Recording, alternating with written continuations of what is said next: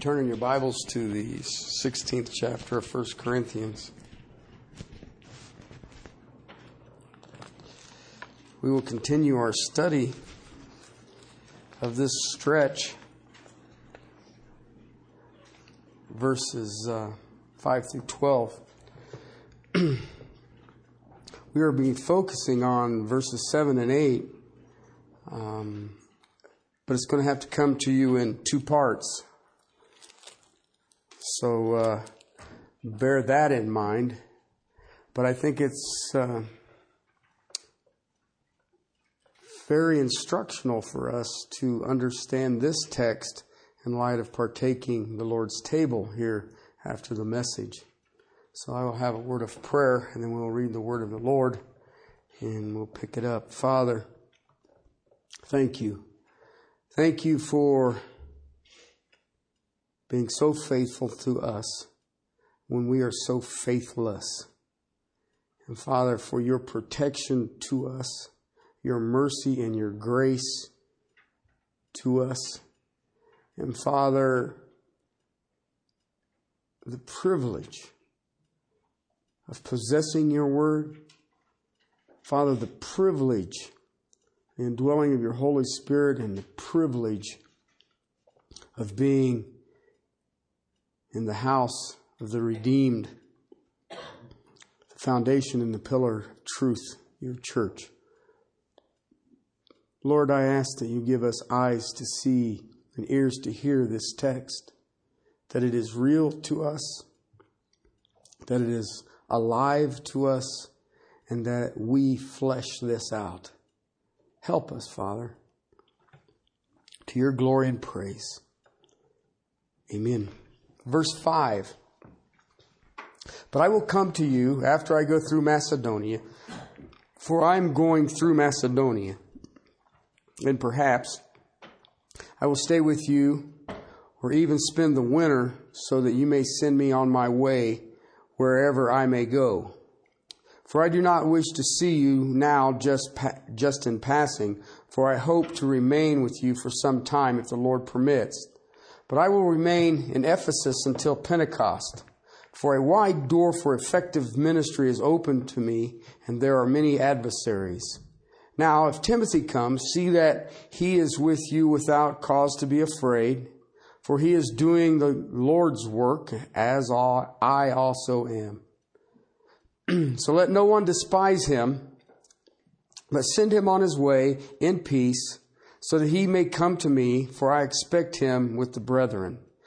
But concerning Apollos, our brother, I encouraged him greatly to come to you with the brethren, and it was not at all his desire to come now, but he will come when he has opportunity. This is a fascinating text, and I shared that because there's a sandwich between two sayings here, and the sayings are this that um, the work of the Lord, and that's what I've entitled this series, "Doing the Lord's Work the Lord's Way." And Paul Paul told the Corinthians, coming out of the resurrection text in chapter 15, that doing the Lord's work the Lord's way, you would not have your work done in vain.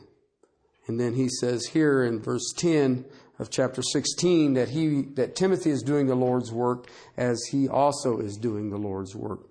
I want you guys to think about something because basically what we're talking about is ministry. All right? And we have a flawed view in the church in America of what is ministry. Uh, and, and it has come from many, many, many generations. And basically what it happens is, is that the churches hire ministers. Okay, and their responsibility is to minister.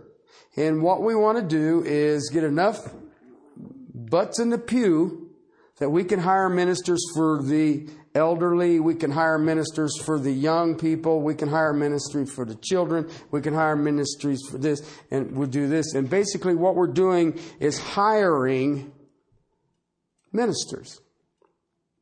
Okay?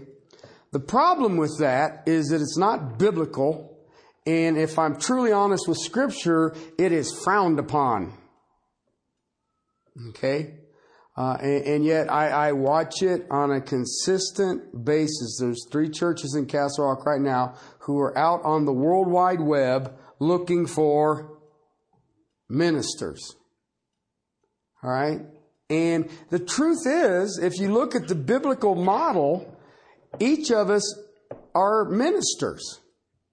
We each have a ministry. All right. And it is my responsibility to be training men to take over when I'm gone.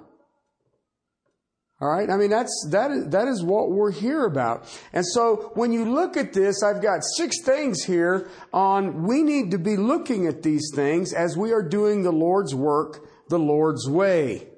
Okay. The first one that we see there in verse five, Paul wanted to come back to uh, Corinth. It was obvious Corinth had some problems.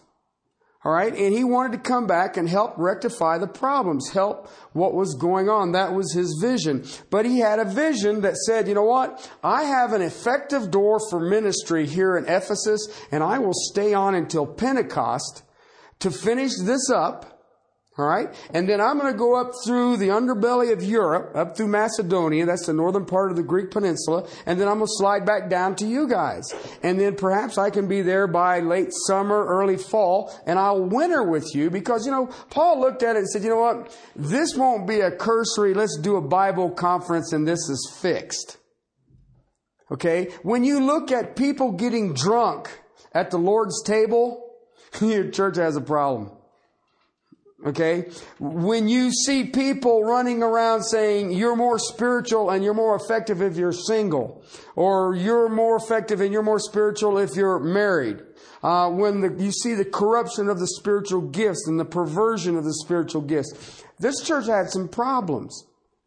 The doctrine was in place, but basically what the tr- problem with the church in Corinth is, was, is, and I believe that is, has immersed itself in the United States church, is what I call spiritual arrogance.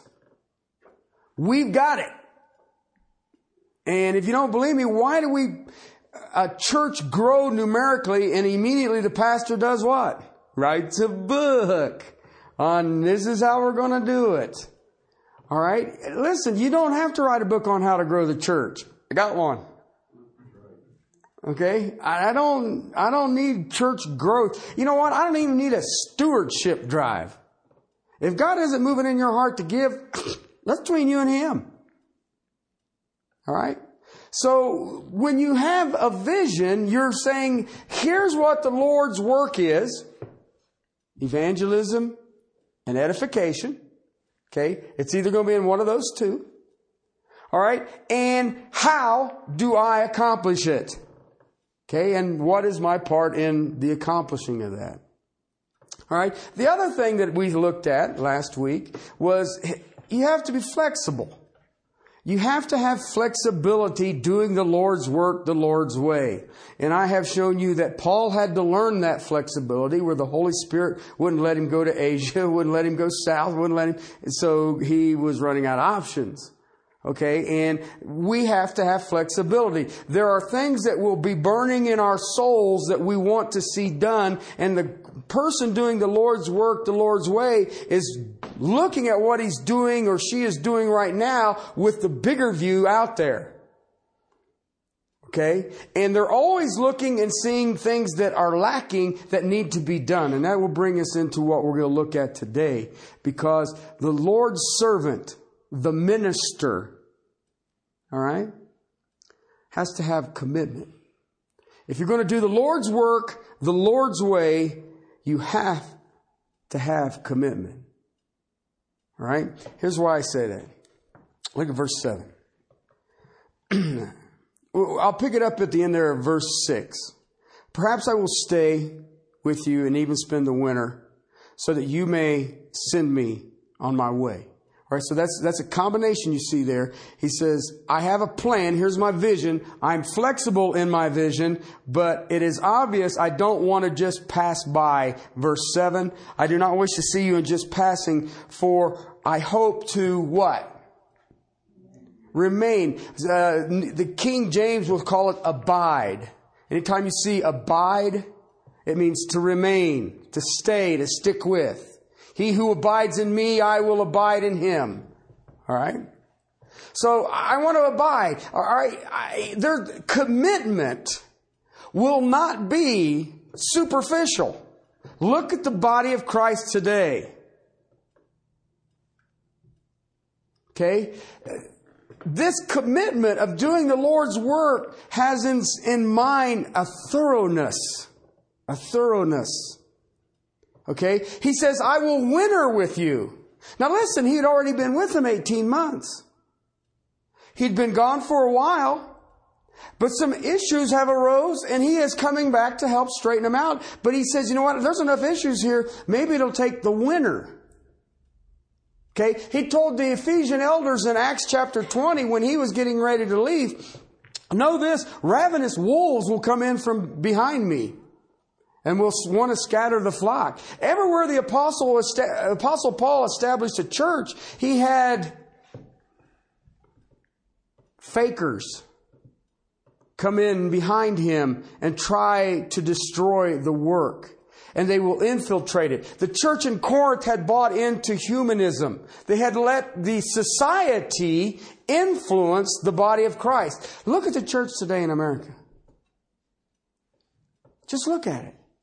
Okay? Look at what you deal with. There's times when you will hear, and, and I love you guys, when, when you say, I step on your toes. Okay? I don't have that big of feet. Okay? But there's reasons that I step on your toes, and every time that I have ever experienced it, the reason is you've got enough of the world right here that God stuff don't mix. And so it comes my fault. so I'm not sure how that works. But anyway. Okay? By the way, just a footnote for you. The Apostle Paul um, did get back, and he did stay the winter with the church in Corinth. Okay, um, he wrote First Corinthians in the spring, just before Pentecost, and sometime probably in June or July, he ended up back in Corinth, and he went to Macedonia after Corinth. Okay, and so he spent the winter there. He wanted to tarry there. He wanted to be there for a while. And he says there in verse 7, I just don't, I don't want to just walk by and wave at you. I want to sit down. I want to break bread with you like he told the Romans. I want to bear fruit with you like he did with the church in Rome. He says, I want to straighten this out. I want to spend some time. There is a commitment that the apostle Paul had for this body of believers. Listen, we've been through this book. These were some knuckleheads. However you slice it, and it gets worse than that, you will find out in Second Corinthians that literally somebody in a church service stood up and said the apostle Paul is selling the message of grace to have sexual favors with women. Why Paul is in the congregation. And you know what bothered Paul? Nobody stood up to defend him. This was a, a mess. This was a mess. And so he says, I want some time. See, he looked at the church in Corinth, that situation, and he saw a need. He is in an effective ministry in Ephesus, but he saw the need back in Corinth, and he was trying through his vision I need to get back and take care of this need. And, but the reason that he did it was because he had a commitment to the thoroughness necessary. There wasn't anything superficial about the apostle Paul. The church today doesn't even make superficial. You can't even see it as superficial. It isn't that deep. And maybe even some in this room are a little superficial.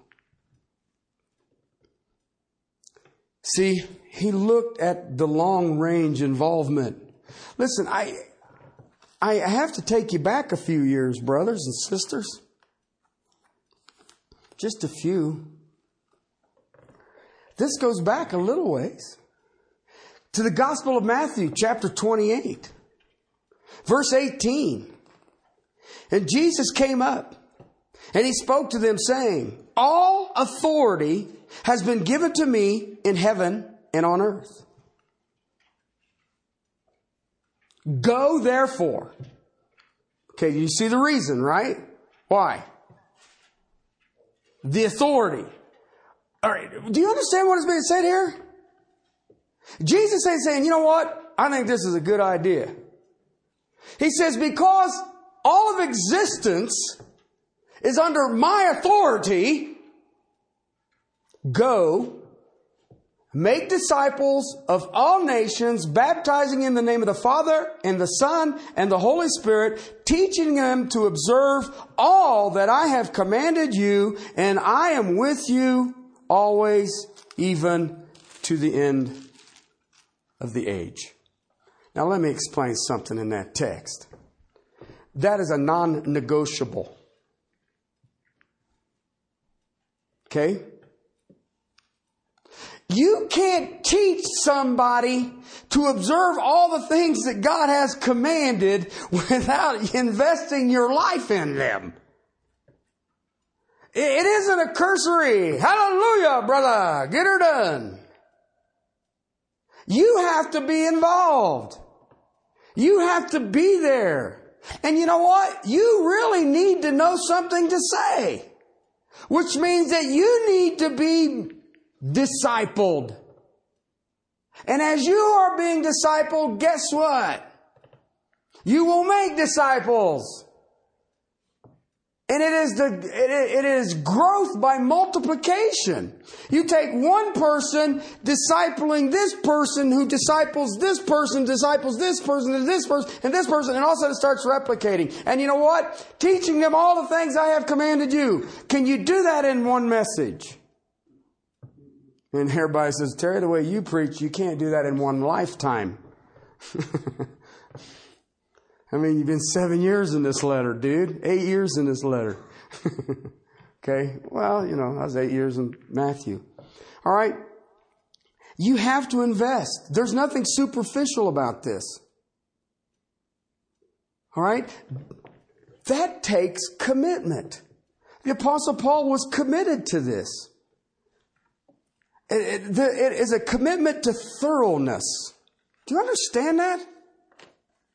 Paul's intent was not a quick stop, you know, away from the road, say, hey, I hope you got my letter, hope it all works out, catch you later. Listen, he knew the needs were great in this church. You know what? The needs in this church are great. Okay? Not as bad as this one. But it's still, look at the contents of the letter. And he wanted to remain there. He'd already been there 18 months and planted a church and brought in great speaking. I mean, he had Apollos who had been trained and was excellent in the scriptures. He had been, you know, he was in Ephesus how long? Three years. And he was laboring there. He took three missionary journeys. Did you know that? And all three of them, he went through Galatia. Why? To keep strengthening them. To keep strengthening them. Three times. Why? That's that thorough work that he's talking about. And listen, you gotta understand something. You have a slanted view, brothers and sisters. You keep thinking, well, he was only there 18 months, teaching from house to house, day and night. I could get to Corinthians a lot faster if you guys would invite me over. Shall I tell you what I like to eat? Do I want to tell you about the time that he taught from early in the morning till midnight? Do you want those? Listen, this dude knew what was on the, on, on the plate and he had a commitment to it.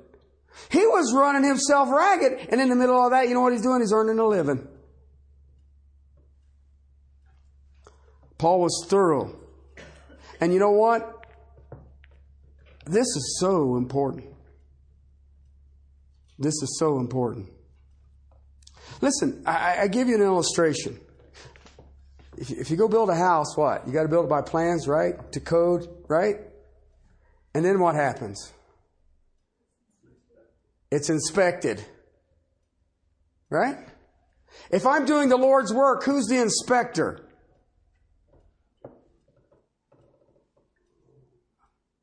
I'm thinking if you're going to have him inspect it, you might want to be a little more thorough. You may want to pay attention to the material that you're using. Right? And you want to make sure that all of your jots and your tittles are in order. And, and, and when you short circuit this thing, you're in trouble. It, it's, in, I'm in the pastorate for one purpose. Okay. I have a, a very myopic vision. Okay. I, I know, and everybody says, we know that. All right. My, my vision is simple. Discipleship. Please hear what I'm saying. My vision is not mentoring you. My vision is discipleship and everything I do is based on discipleship. I don't care what it is. Everywhere I go and everybody I'm listening to is either directly or indirectly discipling me so that I can regurgitate it back to whoever God brings into my life. That is it, brothers and sisters. That is the only reason that I'm in the pastorate. And you know what? There is so much out there today that lacks thoroughness. It is non-existent. You know what? I am so grateful to God for one thing, and, and, and He's it's taken a process for me to get to this position. But I can now teach multiple texts at one with thoroughness. Because I, I, remember when I first started, man, I had one text and that's it, buddy. You, we, you're going to get that on Sunday morning, Sunday night, Wednesdays. No, you know, but, uh, but I, I, but now after years and years and years, he's allowed my poor little old pea brain to expand out where I can tackle a couple of things at once and, and be thorough with it. I find myself at times teaching things that are repetitive. Okay? And I keep thinking, man, I don't want to do this because they've already heard that. But then I start looking around thinking, hey, they need to hear it again. Okay? Why? I will never cease to what? Remind you of this great salvation that we have. Listen, I'm going to ask you a simple question. What is your depth?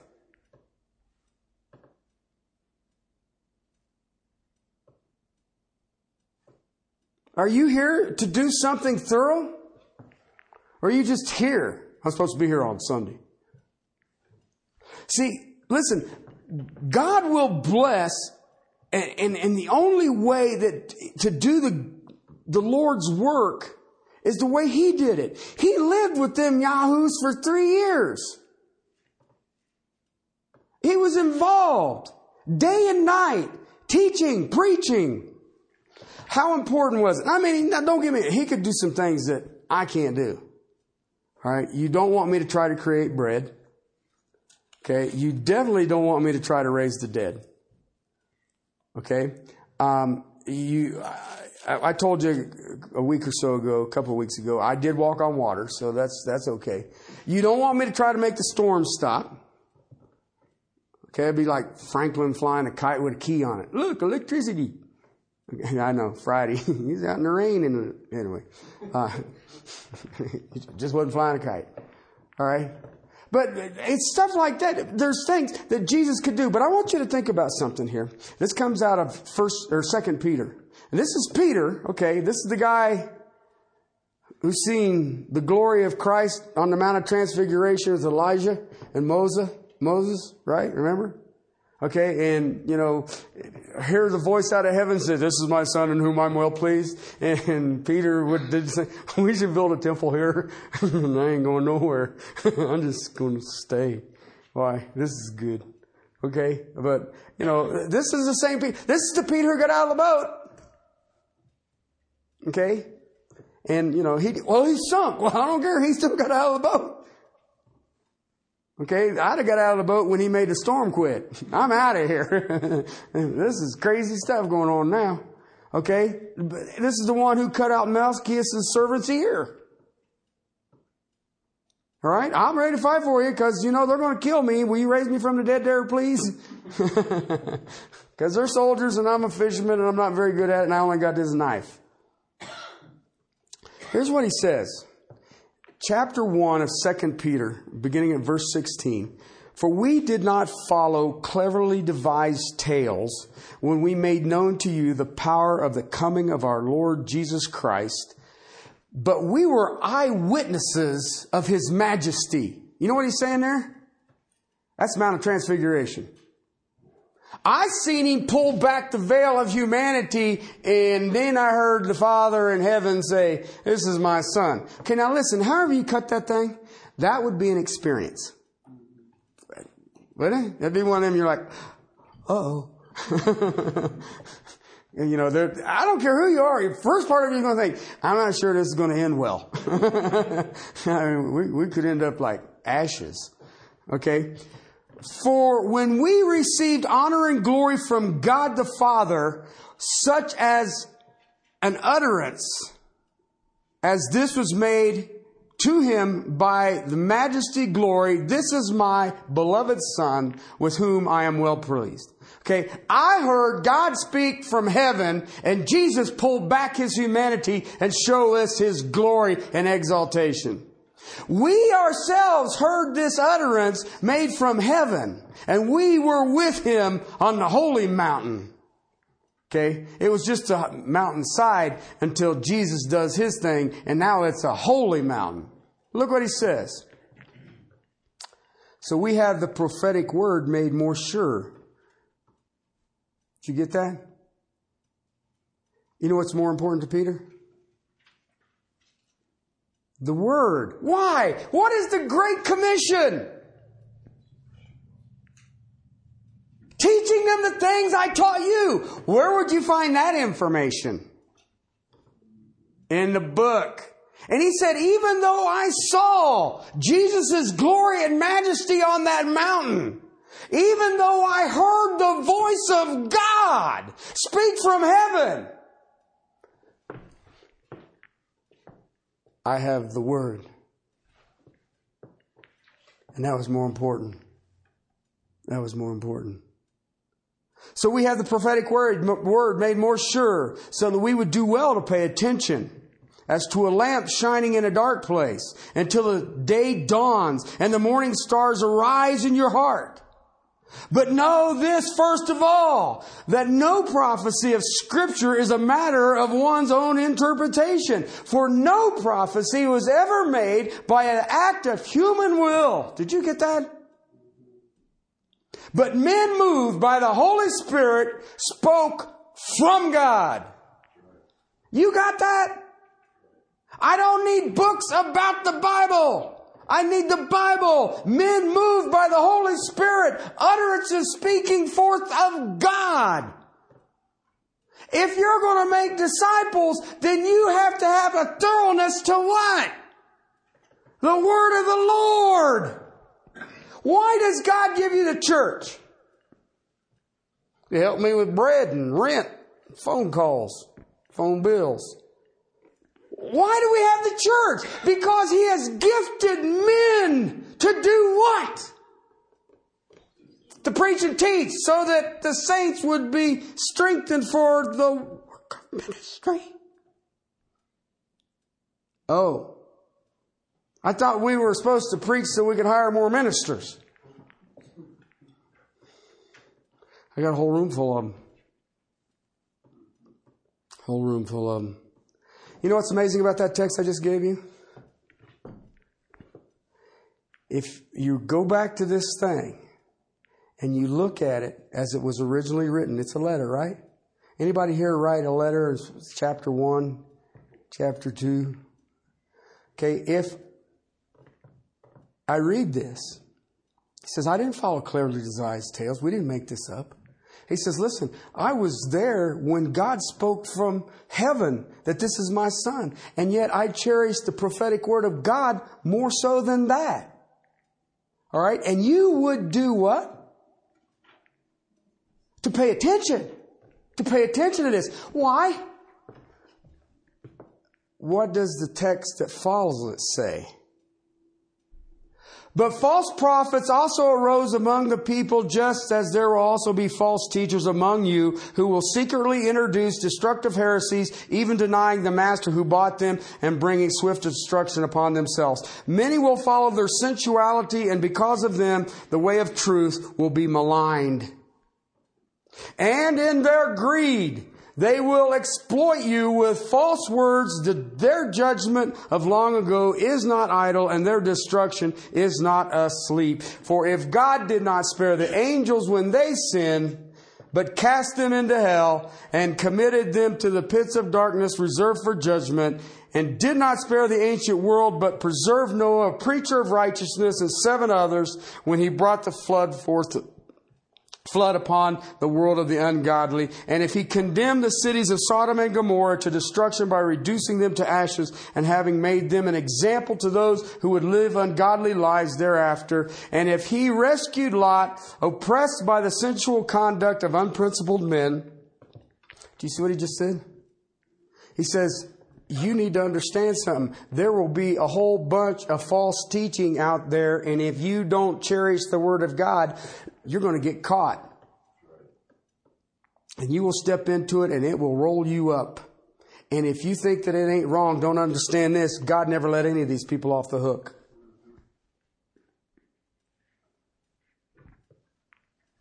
Okay, have you ever gotten one of them tickets and say ignorance of the law is not an excuse? If that works in a human court, how's it going to work in God's court? I've never had one of those tickets. I've always been aware of when I broke the law. I've never been ignorant about that. Do you see what I'm trying to get at, though, brothers and sisters? Do you understand that? He says, even in light of me seeing the Mount of the Transfiguration, doesn't compare to the prophetic word. Why? Because the Mount of the Transfiguration will not defend you against false prophets and destructive heresies that will ensnare you and make you ineffective. Therefore, if you are going to do the Lord's work, brothers and sisters, you've got to be thorough in your book. Listen, I want you to be aware of this. It doesn't say Terry needs to be thorough in the book. It doesn't say as the elders or the preacher goes and makes disciples. Who makes disciples?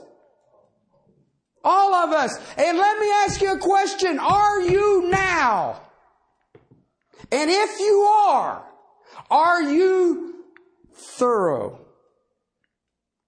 And if you're not, you know why you're not? Because you're not thorough. God is not going to use you if you don't know what you're talking about. It's that simple. And you know what? It is a long and exhaustive labor, but it will be a labor of love.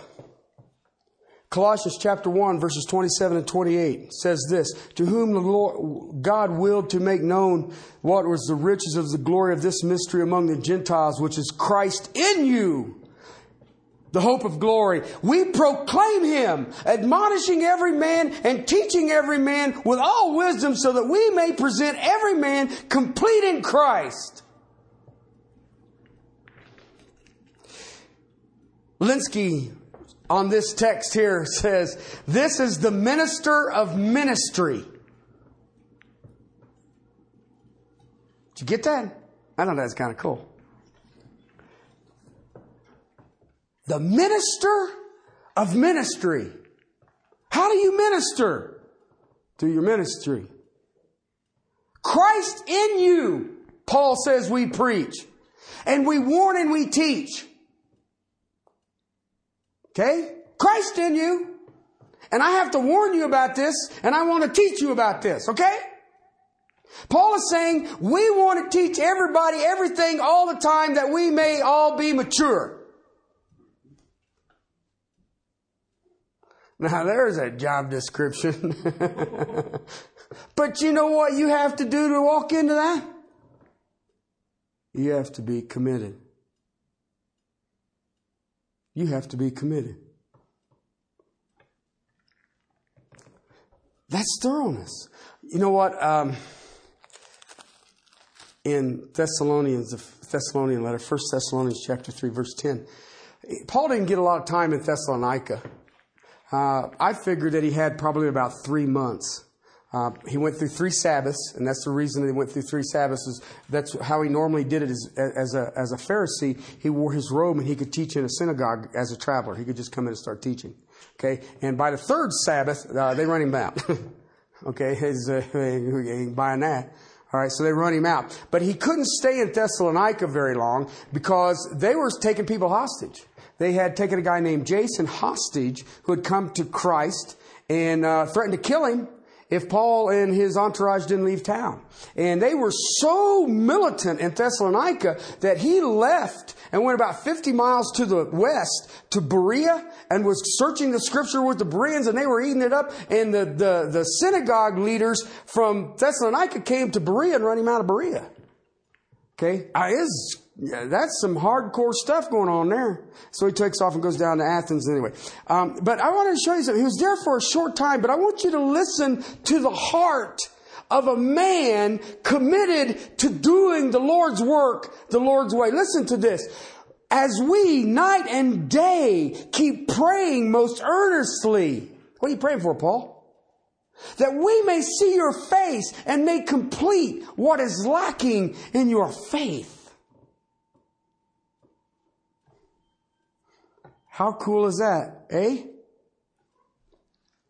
He was there. He wanted to be thorough. He wanted to help them. He knew they had problems. If you read second and first and second Thessalonians, some people said Jesus already come back and you missed it. All right, and see what happens. You lay that foundation, and immediately what rises up? False teaching. But Peter already warned us.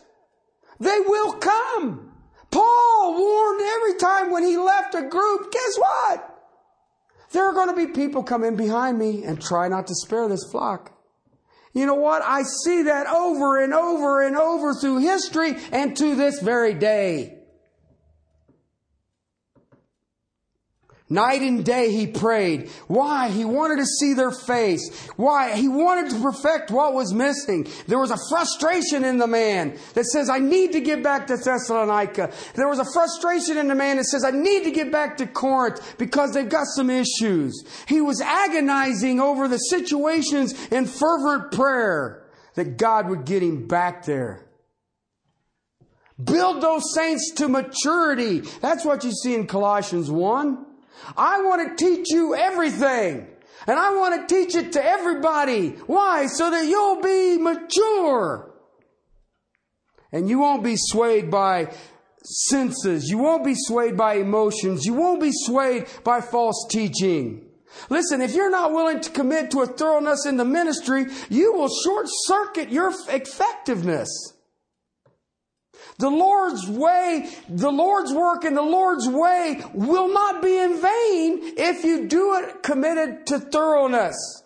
Listen, if you're teaching the little kids, if you're working in the nursery, if you're helping with the soup kitchen, if you're doing whatever you're doing, are you doing it with thoroughness? When you are ministering to your neighbor and sharing the gospel with the coworker, are you doing it with thoroughness?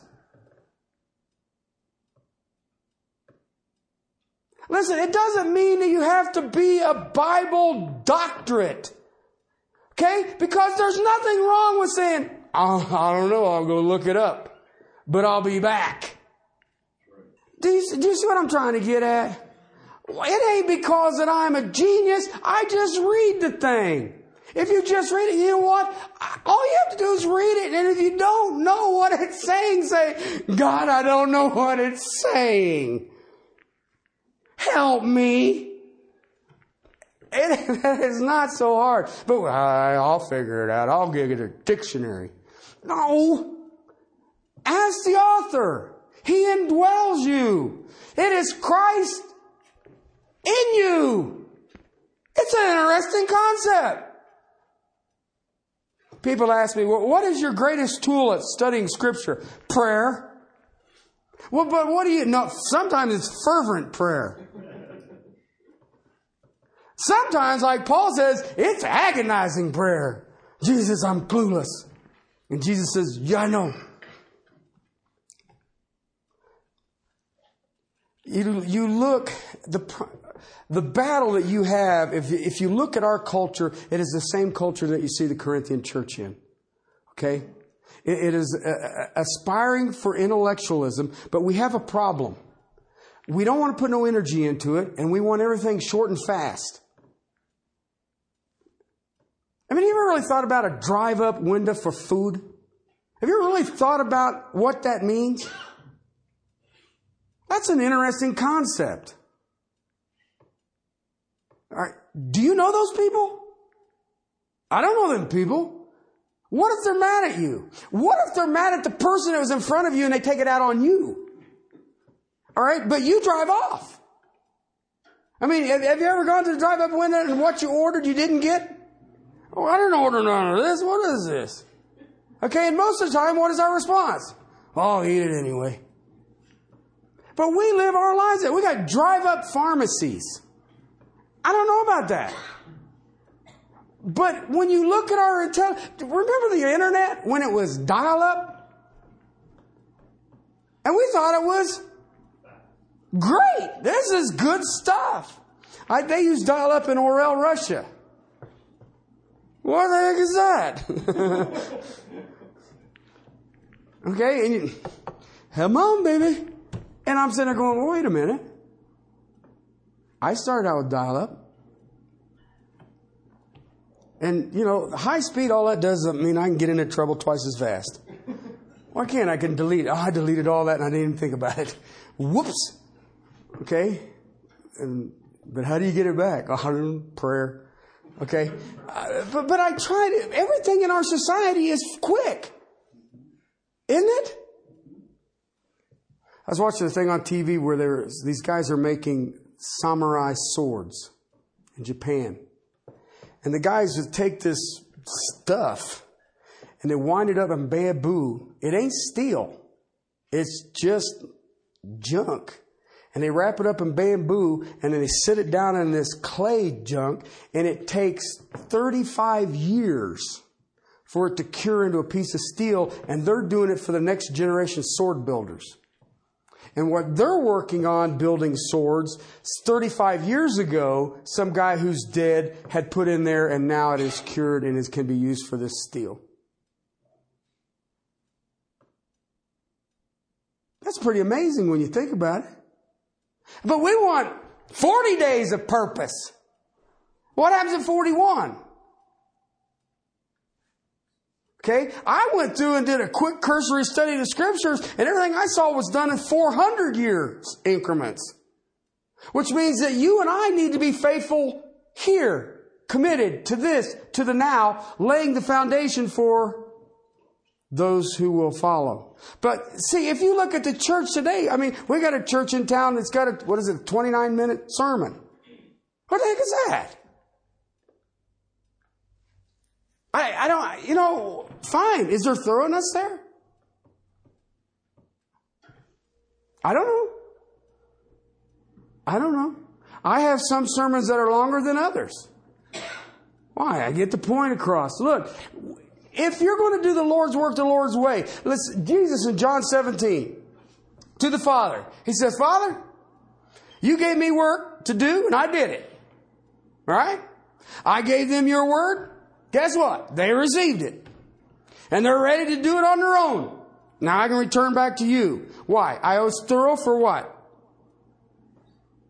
Three years. I did what was necessary. You see that with the apostle Paul. How about you? Acts chapter 20. He tells the Ephesian elders that he, when he's getting ready to leave, he says, I testified you, I testified of the gospel to you. All right. Testify me in the original language, the Greek, is a complete thorough testing of it. I showed it to you under testing. Okay? And that was always the way the apostle Paul did it. He would work when he had to, but he would teach from house to house, day and night, laboring in the things of the word. You know what? That's how we should do it. And we should be doing it just like the Apostle Paul has told us in this text to the limit of our capacity, to the point of exhaustion. Listen, if you're not willing to sit down and wrestle with the scripture to the point of exhaustion, do you really think you can sit down and give scripture to the point of exhaustion?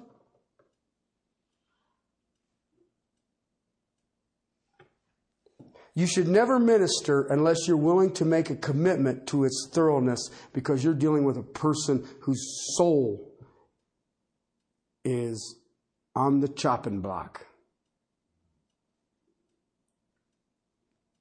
And I literally have watched Christians say, Well, I'm only going to do this much, and somebody else can take care of the rest. That is insane. In every one of those cases, I have watched their ministries be short circuited. You should never teach until you have a total commitment that you're going, that you should be excellent and thorough about what you're doing. You should never do it. Don't step into it.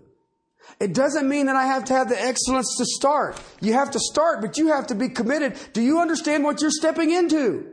When will that job be done? When that person or people are absolutely mature replicating what you're doing. You know what? In a lot of churches today, I see them replicating what the pastor does. And that's a shame. That is a shame.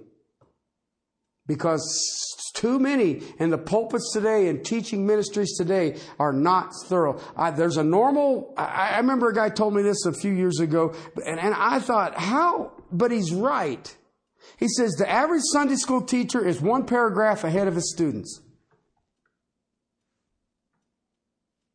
And I thought, that's a tragedy. That's a tragedy because what that shows is that that teacher does not have a commitment to thoroughness. See, my ministry started out with a commitment to the word. Now, my commitment was wrong. I mean, my commitment was, I wanted to find a contradiction in scripture. sounds spiritual, doesn't it? All right? I'm going to find something in here that ain't right. And I poured and I wrestled and I fought and I argued and I kicked against the goad and I thought, God, I'm going to prove you wrong. How stupid was that? But anyway. All right. And it was through that beginning thoroughness of the book that he says, now I'll move you out and you will have a teaching ministry. Okay, but here's the problem. We believe our ministry needs to be, listen, I've taught VBS. Um, what grade was it I taught? They couldn't read. Yeah, pre kindergarten. And, I, well, what are you teaching them? This is easy. Dispensational theology. They're more teachable than the adults. All right? But you have to teach them. Right. Listen, if you're not going to be faithful with the one soul, you really think you're going to get more. And the one soul starts with you. You want to be a worker approved. How? Rightly dividing the word of truth.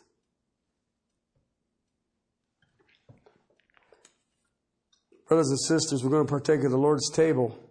And the thing that you should be asking yourself is, is my labor in vain? Because what you heard today is that if you do not have a commitment to thoroughness, your labor is in vain. Your labor is in vain. Let's have a word of prayer. Father, I thank you for your word. And uh, I thank you, Lord, that uh, you gave us Paul as an example, the apostle to the Gentiles. Thank you, Lord, that you uh, saved him and through his thoroughness, you give us your New Testament, the bulk of your New Testament. And yet, Father, we fall so woefully short. We ask for your forgiveness this day. But Lord, we also ask that you would uh, give us a faithfulness to a thoroughness.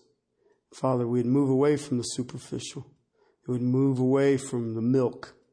And Father, dig deep the things that are you and you alone. Help us, Father. Help us to have ears to hear. Father, let our hearts be sensitive to your spirit. to your moving, to your witness, to your ways.